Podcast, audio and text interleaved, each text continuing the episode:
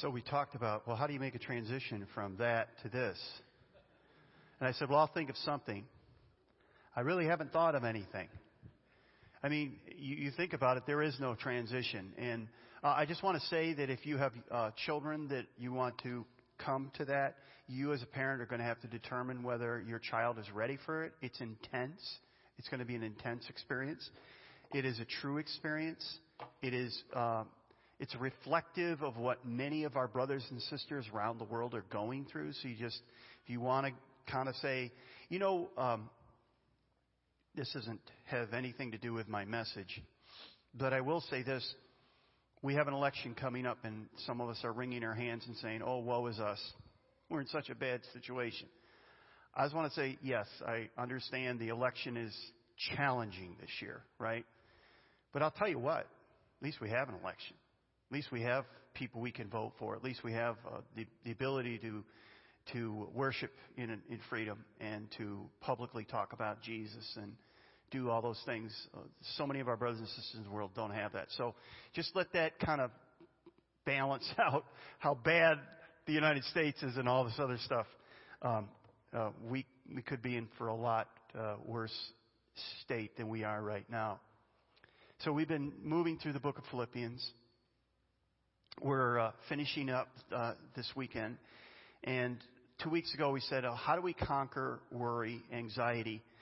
And we said, Worry is going to be a part of our lives. We're always going to worry. It's a place we visit, but it shouldn't be a place we live, right? We shouldn't have an address in the neighborhood of worry or anxiety. It's, it's a place that now and then we're going to say, oh, that I'm worried. What do I do? But then we remember God and we say, that's where I visit. It's not where I live, right? Last week, and we talked about contentment, and we said contentment isn't being satisfied and happy with everything that's going on in our lives. It's not like we walk around with this stupid grin on our face when life is going bad and saying, yeah, it's all good. No, it's not all good, uh, but contentment means that we're able to cope, we're able to handle, we're able to deal with whatever life gives us.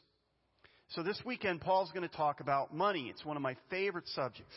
If you are new to Hope Church, you, mu- you need to realize that I love talking about money. I want to talk about it every week. Um, I, I enjoy it. I want to speak about money every weekend. In fact, I'm building an empire, my empire, and I need money for my empire. I want to, I want to buy a jet. I want to get new threads. Obviously, I need them, right? I want a nice cool looking car. I want a, like a really hot looking car. And, and I want a new crib. I want a really nice new crib. And, and I'm not going to do that unless I get money from you. And that's why I'm going to talk about money. And if you heard anything I said, that it's absolutely, now, the sad part about it is you were, most of you were laughing because you know that's not who I am. It's not what I think and I don't really like talking about this. But there are preachers on your TV set that said just essentially what I said. And people go, Amen. Well, don't say amen to me because that was a bunch of malarkey. We are going to talk about uh, giving and we are going to talk about generosity because Paul talks about it in the passage we're looking at. And uh, it's on page 901. It's Philippians chapter 4.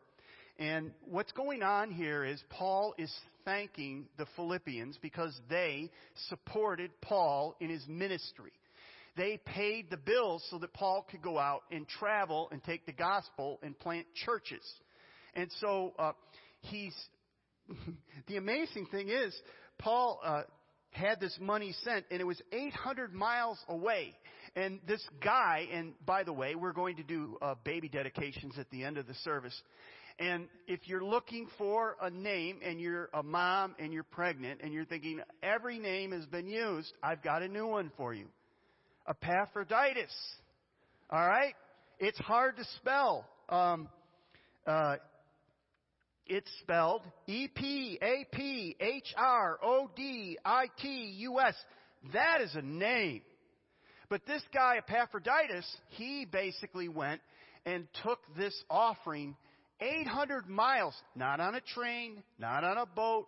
I mean, this was a long trip and he brought it to Paul. And so Paul's going to talk about that. So Philippians chapter 4 verse 15, page 901.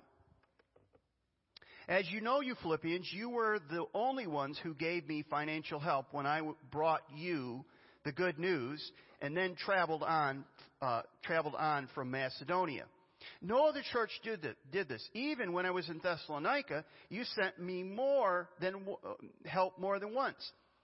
I didn't say I don't say this because I want a gift from you. Rather, I want you to receive a reward for your kindness. At the moment, uh, I have all I need and more. I am generously supplied with the gifts you sent me with Epaphroditus. They are a sweet smelling sacrifice that is acceptable and pleasing to God. And then notice the last verse we're going to read. And this same God who takes care of me will supply all your needs from his glorious riches which have been given to us in Christ Jesus. And I want to really focus on that last verse because I think it's pretty significant, but it's, and I think it's a promise, but we need to see how it's given. So the, their generosity supported Paul's ministry. Notice what he says. He says, No one else except you gave. You were the only ones that gave. Uh, you know what? We, every one of us has an opportunity to be generous. But not all of us use that opportunity, make the most of it. You might think, well, I don't really have a lot, so therefore I don't have a lot. When I have a lot, then I will be generous. And so the idea is, and many people think this, that generosity is that I have a lot and I give a little of what I have to someone else and that's being generous. Okay, that's generosity. But that's not generosity. Do you remember the widow's mite? The widow's mite was a, was you know, it's observation that Jesus made one day at the temple. When people were going to the temple, they would leave an offering, and this woman, this widow, put two coins in the offering. And it was nothing compared to what everybody else was giving. It was nothing. But it was out of her need. It was all that she had. And Jesus says she gave more than anyone else. What he was saying is she didn't have anything. But she was the most generous person that day. See, so generosity is not tied to how much you have. And you gotta get away from that. You gotta get away from this idea that generosity is tied to, and some of you have this idea, when I have more, then I'll be generous. No, uh, my, my thing is, if you don't, if you're not generous now, having more is not going to make you generous. The second thing we see is they didn't, they, they, they didn't just help Paul out, they had fully funded his ministry. Somebody has said, and I love this saying, God's work done in God's way, in God's time, will never lack God's supply. God's work done in God's way, in God's time, will never lack God's supply. And I believe that with all my heart. I believe that God has supplied for this church over the years because we have said, God, we need it now. And God says, okay, here it is. This is what you need. Now, maybe not what you want, but this is what you need, right? Uh, but that, that, that's the plan. We are God's plan just as they were in Paul's day. We are God's plan for funding His church to do the kingdom work. He accomplishes His kingdom work through the sacrificial giving of His people, you and me. That's how we do ministry. That's how we do what God's called us to do. Number three, they supported Paul from the beginning. They were new believers. They were baby Christians. But they didn't have to grow up to become generous. And sometimes you think, well, I wish I knew the Bible more. Well, that's a good thing. But you know what? You don't have to know the Bible more to know that to be generous. You just give what you have, and you don't have to have a lot to give a lot. Um, they didn't have to grow up to give. They began a habit of sacrificial giving, from the start. Uh, the, the point I want you to see is the way that you manage your money is a snapshot of where you're placing your trust, how you view eternity, and how you view the ownership of everything you possess. How you handle your money, Jesus said, is a reflection of your heart. He said this in Matthew 6:21. He said, "Wherever your treasure is, there the desires of your heart will be." Wherever your treasure is, there the desires of your heart will be. They had a humble and unique beginning. This church was uh, formed when Paul met uh, a few generous women who began. The first thing they offered was a place to stay, and they they, they put Paul up and they take, took care of Paul and his crew, and then they funded Paul and they they helped him go and carry out the ministry. So they began from the beginning as a generous. Uh, they were generous from the, minute, in, in, from the beginning. They were instrumental in Paul, not only in the founding of that church, but in the founding of other churches. They gave consistently and constantly over the long haul. They funded Paul, many people believe, not just for weeks, not just for months, but probably for 10 years. They funded Paul. Paul did ministry because they funded him. They paid the bills. They were constantly generous to Paul and to God. They had gone 10 years to support Paul as he took the gospel to the world. What the church desperately needs today, among other things, is it needs planned, generous givers who don't need to give because we show you a picture of a starving child or a burned out, uh, a burned out village or uh, a flood that just ravaged a community. You know, it seems like, have you noticed this? Have you noticed that, that to get people to give, you have to have a really sad story and people say, oh, well, I want to help out. Well, you know what? It's not always a sad story. And, and it shouldn't have to be a sad story. They gave sacrificial, consistently, and long term to fund the work of God's kingdom. They gave their time, they gave their talent, they gave their money, first and foremost, to the local church and then to Paul. And that's why they were able to be, uh, and Paul's going to say there's a blessing that comes to them, and that's what we want to look at next. So you see, generosity doesn't matter how much you have, it's not tied to how much you have. Generosity is a reflection of who God is. God is generous to us. He gave His only Son. Uh, generosity is something that we're all called to do. Uh, we don't wait and, you know, and generosity isn't something that is for the major leagues, right? Uh, it's it's a minor league thing. Uh, so you may say, "Well, I'm in the minor leagues as a Christian." Well, you know, it doesn't matter if you're a minor league or major league. It's something you do from the start. It's something a good practice, and uh, Jesus said it's a reflection of your heart. But Paul makes a promise, and this is verse 19. And I said I want to look at. Paul is saying because of what they had done for him, now God would supply all their needs according to his riches. And I want to unpack that a, a, little bit. Because what Paul is saying here is, because of what you did for me, now God is going to do this for you. So the question is, what was God going to do for, for them? And ultimately, what would God do for us as we show the same generosity? Now, again, this is not a blanket promise. He's not saying God is going to supply all that you want according to His riches. That's not what He's saying. It's, you see, God is not a cosmic vending machine. And many people think He is. And, uh, you know, uh, I think understanding the context of what's going on, Paul is saying, because you did this for me, because you supported me, because you were there for me, because you gave consistently, because over the last 10 years you were there, now God is, and has been, but He's going to continue to, to supply all your needs according to His great riches. So you have to take it in context because if you just cherry pick that one verse and say, God's going to give me everything I want, well, now we've got a problem because that's not what Paul's saying here. It's kind of like going to uh, Romans 8:28. You know, that's a verse that a lot of Christians cherry pick. Uh, Romans 8:28 says God causes everything to work together for good. We love that part. But then he says, of those who love God and are called according to his purpose for them. So there's a, there's a qualifier. It doesn't say that God is, it, it works everything for good for everyone. He says God works out everything for good for those who love him, who are called according to his purpose. It's not a promise for everyone. It's a narrow promise. And so the same thing's happening here. I don't think you can go to this, my God will supply all your need, and just say, well, God's said He's going to supply all our need. Uh, when you are not showing any generosity towards God, you're not even looking to God. You're basically saying, okay, God, I spent everything, I don't have anything, I'm in a corner, uh, now what do I do? Rescue me. You know, that's not what, what He's talking about. Here's a key, po- a couple key points from the promise. He says I, that God will meet all of our needs, not our wants.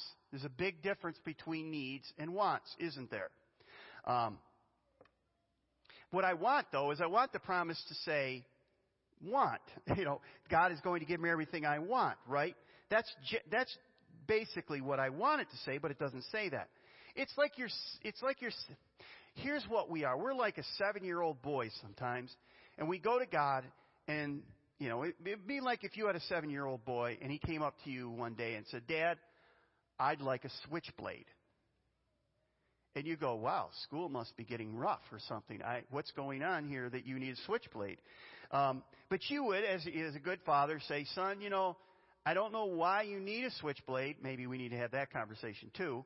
But you're not going to get one. And it's not because I don't love you, it's because I do love you that I'm not going to give you a switchblade so you don't either kill yourself or kill someone else or mortally wound someone in, in the process. Good parents don't give their kids everything they want, right? If you're a good parent, you don't. Now, what I've noticed though is sometimes parents can, and some would say, well, this is a new trend because parents today give their kids everything. And, you know, I don't think that's necessarily true. I think that, that all parents from different times did that. But I, I don't think you're doing your, your kids any favors when you give them everything they want. Well, good parents give their kids what they need, not necessarily what they want, right? Because kids don't know what they want. And sometimes the things they want are not good things to want. Paul is saying, though, here that God will give us what we really need, and he's also saying something very important when we really need it. See, so those two go together. Because sometimes we say, God, I really need this, and God says, okay, I know you need that, but you don't need it now yet. You'll get it when you need it. You'll have it when you need it. The promise shows us that God will sometimes withhold something we think we really need right now for our own good. He'll say no, and He does it for our own good because He loves us, right? God, did you notice something? God doesn't need a garage. it's not like God has all these storehouses or, you know, barns or things like that. He, he's got the best delivery service ever. It's better than FedEx, better than UPS. God has what I call just in time delivery. He gives you what you need just in time, just when you need it. Sometimes not a second sooner, right? Um, I've said this before that when we moved into town 18 years ago, we had a moving truck and not everything was in that truck that we needed. And uh, the same is true when I became a pastor here at Hope Church. Uh, when I needed things or when we needed things, God provided those things, whatever they were. And that's the thing. I, I mean, I'd love to be able to have a couple garages where God says, okay, here's where you're going to need this in five years, but it's already there. Don't worry. Don't worry about it. It'll be there. Um, he just Sometimes it's the last minute God just shows up and He gives you stuff that you need when you need it. The point is, God gives us exactly what we need just when we need it. Now, here's our problem. We think God should give it to us when we want it and at the time we want it. And it's, you know, one of my biggest problems with the name it, claim it gospel is this that it turns God into this cosmic vending machine that says if you just name it and claim it, God, God is obligated to give you what you want, what you demand, what you ask for. And I'm sorry, I don't see that in Scripture. I don't see that in Scripture. God loves you too much to give you everything you want when you want it.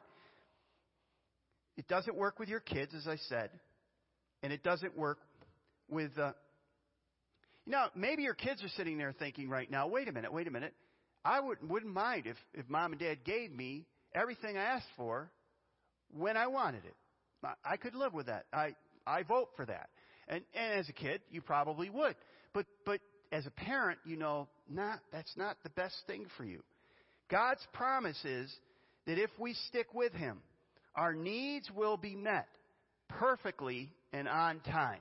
And that's what Paul's saying here. Not our wants, but our needs. Not ahead of time necessarily, but right on time when we need Him. That's the promise. All right? But there's one other part of the promise. The other part of the promise is when we are already showing generosity, when we are living out that life of generosity. But the other thing he says is very interesting. It's almost subtle there, and we kind of looked at it. We, we went over it quickly, but I want to stop there for a minute. He says, I will supply all your needs according to the riches of God, right? According to God's riches. In other words, He will meet our needs in accordance with His riches. He says this, look at verse 19. My God will supply every need of yours according to His riches in glory in Christ Jesus. So this is a fine point of the passage. What he's saying now is he's saying how he will supply it. Okay, um, he's saying how he supply our needs. Now, it's one thing for God to supply out of his riches. It's another thing to, to, to, say that God supplies according to his riches. Now, what do I mean by that? Let's just say for a moment that you're a very rich person, okay? That you have millions of dollars, all right? And let's just say that there's a person who has a need, right? And just let's just say they they have a need, and you as a, a very rich person say, "I'm going to give you uh, something that I have out of out of uh, I'm going to give it out of my wealth, out of my wealth. I'm going to give it to you. So I may give you a hundred dollars, right? And you'd say, "Well, that's great. You gave me a hundred dollars. I mean, you're worth fifty million, and you gave me a hundred dollars." But that is out of your wealth. But what, that's not what Paul says. Paul says that Jesus, that God will give us according to his wealth. That means in accordance with his wealth. That means that God says, I will give you in accordance to my wealth. So if you're a millionaire, basically you say, well, $100, that may not be enough. I may need to give you more than that. And the point is that God has riches and he gives us according to his great riches, not out of then it means it's, it's in line with his riches. And uh, it, it's not going to just be, don't get caught up with material wealth, because if you, do, if you are, you're missing the whole point of what we're talking about. See, God not only meets our needs, He not only arrives in time, but He gives us generously according to His riches. And if you want God to respond generously to your needs, as Paul has described, you need to, destro- to demonstrate Philippian like generosity. I mean, it makes sense. If you're not being generous to God, if you're hoarding things and holding things to yourself, then why would you think that God would? I mean, if He gives you stuff according to His riches, it just doesn't seem like that's a good idea. But when you say, God, I trust you. God, I, I, I want to, uh, everything I have is yours anyways, and I'm, I'm releasing them. That's what the Philippians were doing. We'll see that in a minute. Um, they were giving out of their need. They were, they were sacrificing. And God says, when you sacrifice like that, when you give like that, I will take care of you. I will provide for you. Many times what we do is we go to God when we're throwing, we basically say, that's it. I'm in a, I'm a tight spot. God, you got to get me out of here. And it's not, we're not in a tight spot because we've been giving sacrificially. We've been in a tight spot because we've kind of been spending money on ourselves. Right? So what is generous giving? We'll close with a few things. It's, it's off the top. The Philippians gave from the, from the start. They gave out of their own need. They gave generously. Uh, again, remember, generosity is not contingent on how much you have. Uh, this is what the writer of Proverbs says. He says, Honor the Lord with your wealth and with the first fruits of your produce, uh, all you produce, and then your barns will be filled with plenty, and your vats will be bursting with wine. Now, remember, you got to be very careful with the book of Proverbs. These are not promises book of Proverbs isn't a promise. The book of Proverbs is basically a book of general principles. If you do this, then generally this will work. So 95% of the time, 90% of the time, if you do this, this will occur. That's essentially what Proverbs are. It's not an ironclad promise, and when you get to that point, you are uh, opening yourself up for disappointment. Basically, what the proverb is saying is this is how life generally works. That when you honor God with the first fruits of the harvest, then He will take care of you. He will multiply and take care of you. When you give off the top from the start, out of your need, you not only you not only get the blessing of God's provision, but you are exercising your faith. See, if you only give what is left over, you're giving what you already have. But when you give off the top, you're giving by faith. You're giving to God's agenda first and trusting that He will supply your needs down the road.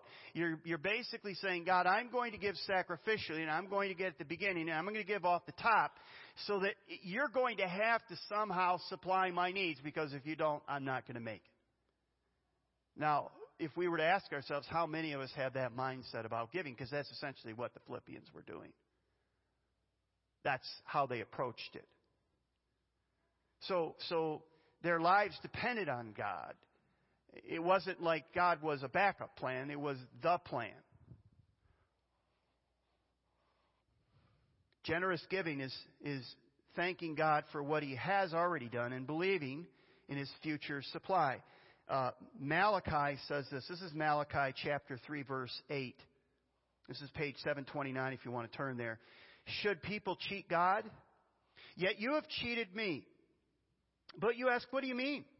When did we ever cheat you? You have cheated me of the tithes and offerings due to me. You are under a curse, for your whole nation has been cheating me. Bring all the tithes into the storehouse so that there will be enough food in the temple. If you do, says the Lord of heaven's army, I will open the windows of heaven for you. I will pour out a blessing so great you won't have enough room to take it in. Try it. Please put me to the test. Now this isn't an investment strategy that, that Malachi is saying here's God's new investment strategy. That's not what he's saying. What he's essentially saying though is if you're stingy towards God, then you're going to struggle financially, probably. That's essentially what he's saying. But if you're generous towards God, He will be generous to you. That's the principle of what Malachi is saying. And so you say, well, Pastor, that's an Old Testament passage, and we're not, we, I know the New Testament doesn't say you should tithe 10%. You're right, you shouldn't tithe 10%. You probably should tithe more than 10%, but that's, we could have that argument some other time. It's very clear, though, that money is a big issue with us, it's a big, it's a big struggle with us. And Jesus says it's where our heart dwells, where your treasure is, there your heart is. And so we have to wrestle with this and we have to figure this out. We have to say, okay, am I really depending on God or not? Or if I say, no, I'm depending on a bank account, I'm depending on my job, I'm depending on my health, all these other things. And, and basically what Malachi says, if you're stingy towards God, if you think that you are going to do this and you're, you don't need God at all, except if there's an emergency, you're not understanding God and you're not understanding generosity and you're probably going to struggle. Now, the next thing, uh, now I want to say this. Don't give out of guilt. Don't go give to put on a show. Don't give to give, get rich. That's the one thing I hate about the online uh, and TV preachers. They say give and then God will multiply. I can see there's the verse. No, that's not what it's saying. And you're missing the whole point, you idiot. Sorry. It, it, it's true. That's not what God's saying. Okay? Because all you're doing is getting money. And it's not, that's not God. God doesn't care whether you're rich or poor. That's not His, God isn't saying, oh, I wish every Christian was rich. I don't think that's what God's saying. God is saying, you have time, you have talent, and you have money. And one day you're going to be held accountable how, do you, how you invested those things. You're going to be called to give an account. That's essentially what he's saying. So have you been generous? Have you been giving your time, your talent, and your money? Have you been uh, leveraging it for his kingdom or not? I mean, it's all three of those. It's not just your money, it's your time and your talent too. Because one day you'll be asked, what did you do? The, the second thing is, it's, it's off the top, it's over the long haul. They gave over a 10 year period. They were long haul givers. Some of you have been long haul givers not since you've been to Hope, but since you've been a follower of Jesus Christ. You know what it means to give sacrificially and regularly and consistently. You know what it is. You've, that's just what you do. It's built in. You have a system. Over time, you have built a habit, a discipline, a pattern for your giving. You, you, you you may be moved by an emotional response. You may see a picture of a starving child or a, a, a burned down uh, uh, village or you know a ravaged group of people and you'll say, somebody has to do something and I'm going to give to that. But that's not the only time you give. That's above and beyond what you already are giving. But it's amazing to me how, how we, you know, sometimes feel compelled and uh, Christian agencies feel like we have to get some starving child in there or people won't give. It has to be very emotive. People have to be moved by their emotions. But you know, the thing about emotions is it's there today and gone tomorrow. We need to be driven by our commitments more than our emotions. Think about that. How does that work in your marriage if you're only driven by your emotions? It's not a it's not a good marriage. You know you have to wake up every day with the same person and say whether I like it or not, I'm going to love this person, right? That's a commitment you make. And some days it's really easy and fun and some days it's not so much fun.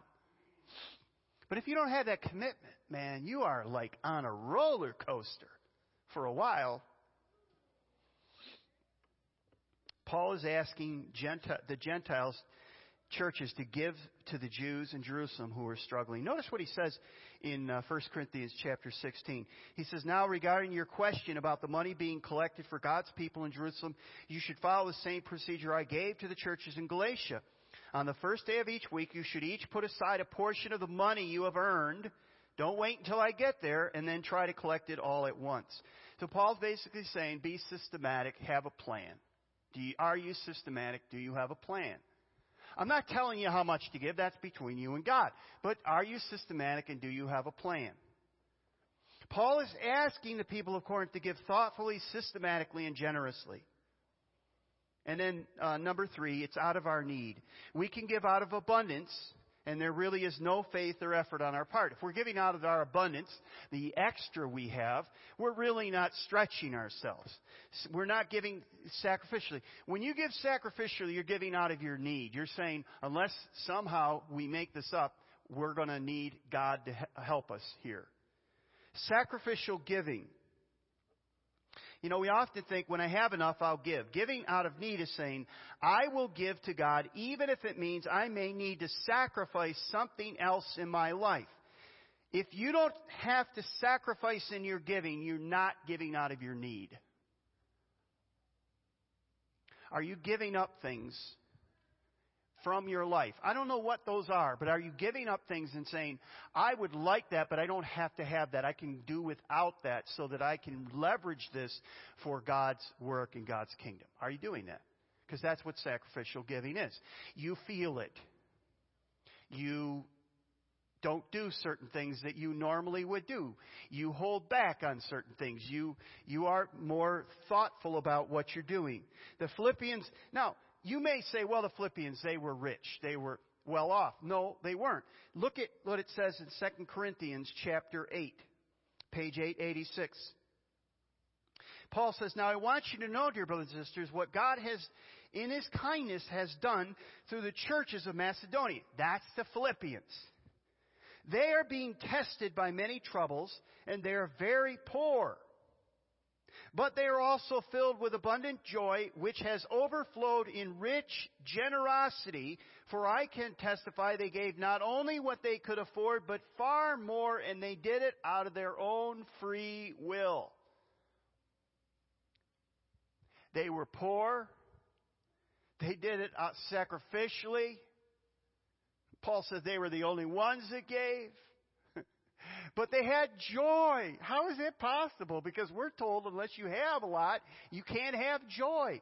And here Paul says it doesn't, joy isn't me- measured by how much you have. It's what you do with what you have. If you want to be a, if you want to become generous, uh, if, uh, what I mean to say is if you wait to become generous, you'll never become generous. Now, for some of you, this is the battlefront. this is ground zero for you. It's money. That's a big issue with you. Your finances. You, you, you can't trust God with your money. Maybe I should say this God can't trust you with His money. Because that's the struggle that you're having right now. It's not that you can't trust God, it's that God really can't trust you. And now, this is going to continue be, to be the issue that will keep you from be, becoming what God desires you to become because you're just tied into this materialism. And frankly, folks, we live in a very materialistic culture. It's very difficult to fight this. It's very difficult. But if you hoard for yourself, why would you think God would give you more of His resources to waste on yourself? Have you ever thought about that? When you're just spending it on yourself, selfishly, God says, Well, why would I give you more? When you're wasting what I've given you already. You know, we use a phrase, we use it from time to time here. We said that coming to faith in Christ, becoming a Christian, is like giving the steering wheel of your car, right, over to God. So basically, you're driving your life, but when you come to Christ, you basically realize that He is God, you're not.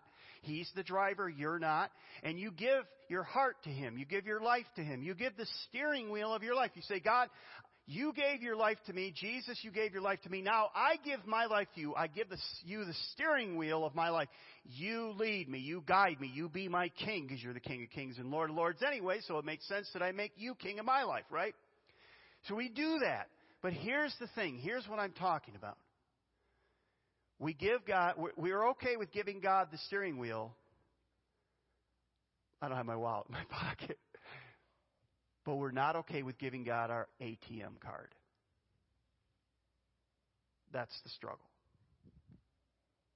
You want to be generous? You got to put all the ATM, all the credit cards, all put it on there and say, God, what do you want me to do with this? When you begin to start wrestling with that, you'll find what Paul says that God will supply all your needs according to God's riches. But until you do that, I can't think, I can't promise you that that promise will be true in your life. That's what Paul's saying to us tonight. That's what he's saying to us this weekend.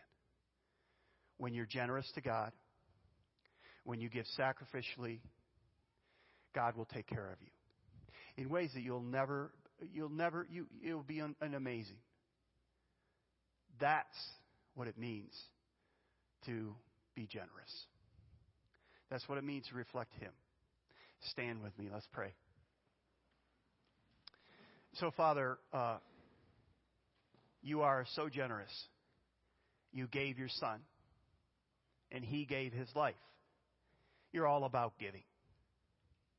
Help us to see that everything that we have, just the, even the very breath, the very freedom that we have to get together this weekend is a gift from you. We, we don't deserve it. We, we, you allow it to us.